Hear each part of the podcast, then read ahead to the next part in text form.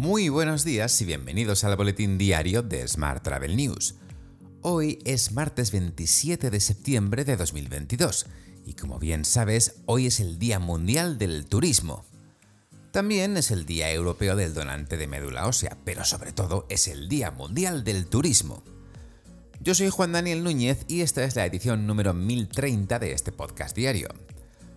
Hoy comentamos las cifras que ha publicado la OMT sobre la recuperación de nuestro sector y cuáles son los destinos más reservados en España durante la última semana. Pero antes, unas breves palabras sobre nuestro patrocinador de esta semana. Hospitality Marketplace es un evento online que reunirá en cuatro sesiones a los líderes del sector. Puedes registrarte en LinkedIn para cualquiera de las cuatro jornadas.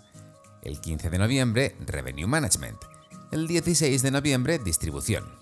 El 22 de noviembre, venta directa. Y el, 29, perdón, el 23 de noviembre, operaciones y sostenibilidad.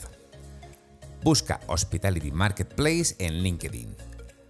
Ya sabes que puedes suscribirte a este podcast en iTunes, Spotify o iVoox, pedirle a Siri o Alexa que reproduzca nuestro último programa y que también puedes escucharnos cada día en radioviajera.com.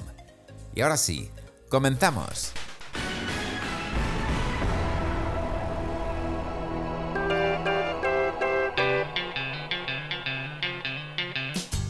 Hoy, en el Día Mundial del Turismo, la OMT ha publicado su barómetro del turismo mundial.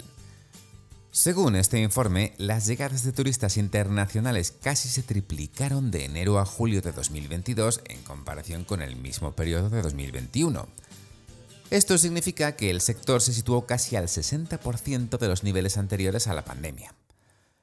Esta recuperación constante es reflejo de la fuerte demanda reprimida de viajes internacionales, así como de la flexibilización o el levantamiento de las restricciones de viaje hasta la fecha. Cabe recordar que hay 86 países que no tienen ya ninguna restricción relacionada con la COVID-19. En este contexto, el Consejo Mundial de Viajes y Turismo, WTTC, ha acogido un diálogo histórico entre el sector privado y los ministros del G20.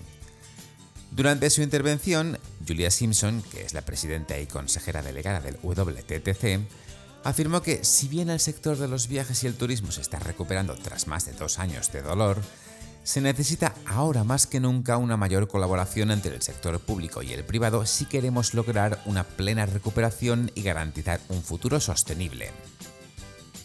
Mientras en España, las reservas hoteleras en la última semana siguen mostrando la recuperación del sector, que continúa manteniendo su fuerza.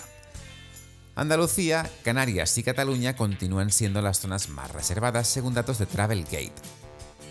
En cuanto a cuota de mercado, Andalucía se mantiene al frente, con un 17% del total de las reservas. Le siguen Canarias y Cataluña. Con respecto a la anterior semana, la zona septentrional de la península desciende un 1,3%, el archipiélago asciende un 2,4% y Cataluña cae un 9,4%.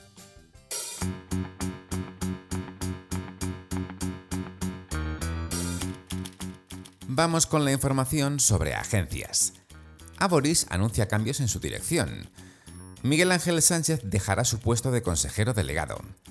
Vicente Cenollar, actual presidente ejecutivo de Aboris, añade a sus funciones la de consejero delegado.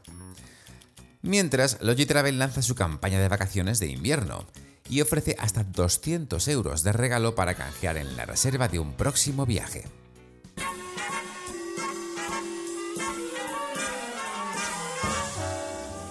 Hablamos ahora de transportes.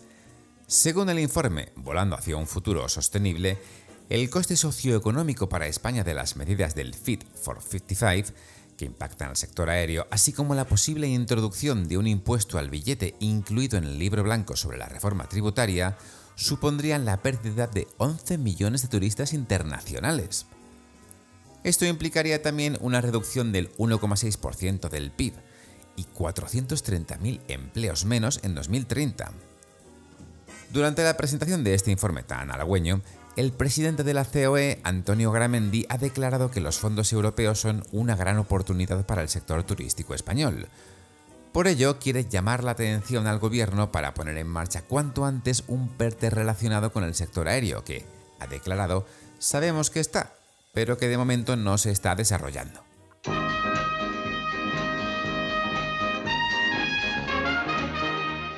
Más asuntos. El puerto de Málaga inició el pasado 15 de septiembre una de las temporadas altas para el turismo de cruceros, como es el otoño. Así, un total de 113 buques prevén visitar el destino hasta el 30 de noviembre. Y Baleares ha sido el destino favorito para viajar en ferry este verano, según Ferry Hopper.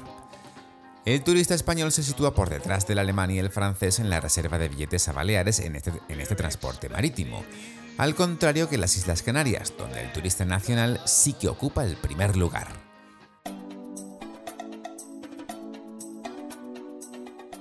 Vamos con la información sobre destinos y hablamos de las jornadas directas de Tour España de América del Sur, en Sao Paulo y Buenos Aires.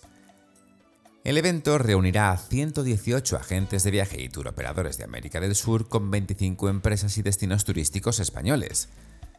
El objetivo es contribuir a dinamitar la recuperación del mercado y consolidar el posicionamiento de España en la región como primer destino turístico europeo. Hoy también te cuento que Guatemala será el país socio en Fitur 2023.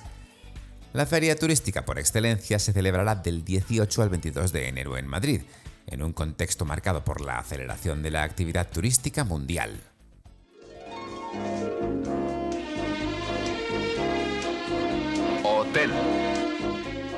Y terminamos hoy con la actualidad hotelera. Melia y NH barajan nuevas ventas de hoteles para reducir la abultada deuda. Tal y como leemos hoy en 5 días, Melia se ha propuesto rebajar el pasivo en 250 millones este año, mientras NH priorizará la contención de costes antes de afrontar otra desinversión. En otro orden de asuntos, el gobierno español invertirá 81 millones de euros en el mantenimiento y rehabilitación de establecimientos de paradores.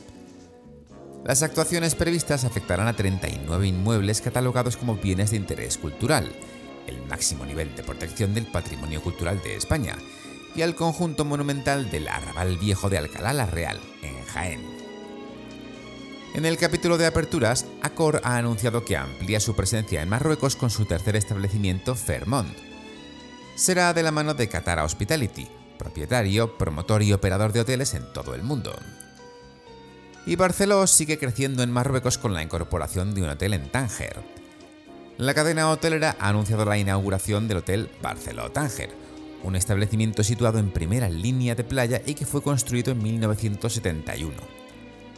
La compañía reabre el alojamiento tras haber invertido más de 20 millones de euros para posicionarlo como el mejor de la ciudad marroquí.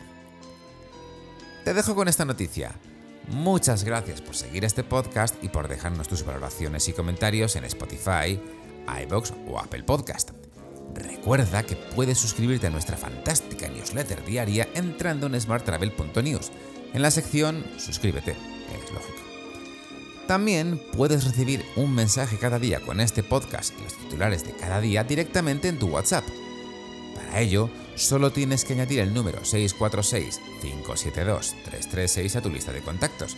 Ya sabes, con el más 34 delante si nos escribes desde fuera de España. Y después enviarnos un WhatsApp con la palabra alta. Y eso amigos y amigas es todo por hoy. Muy feliz martes y hasta mañana.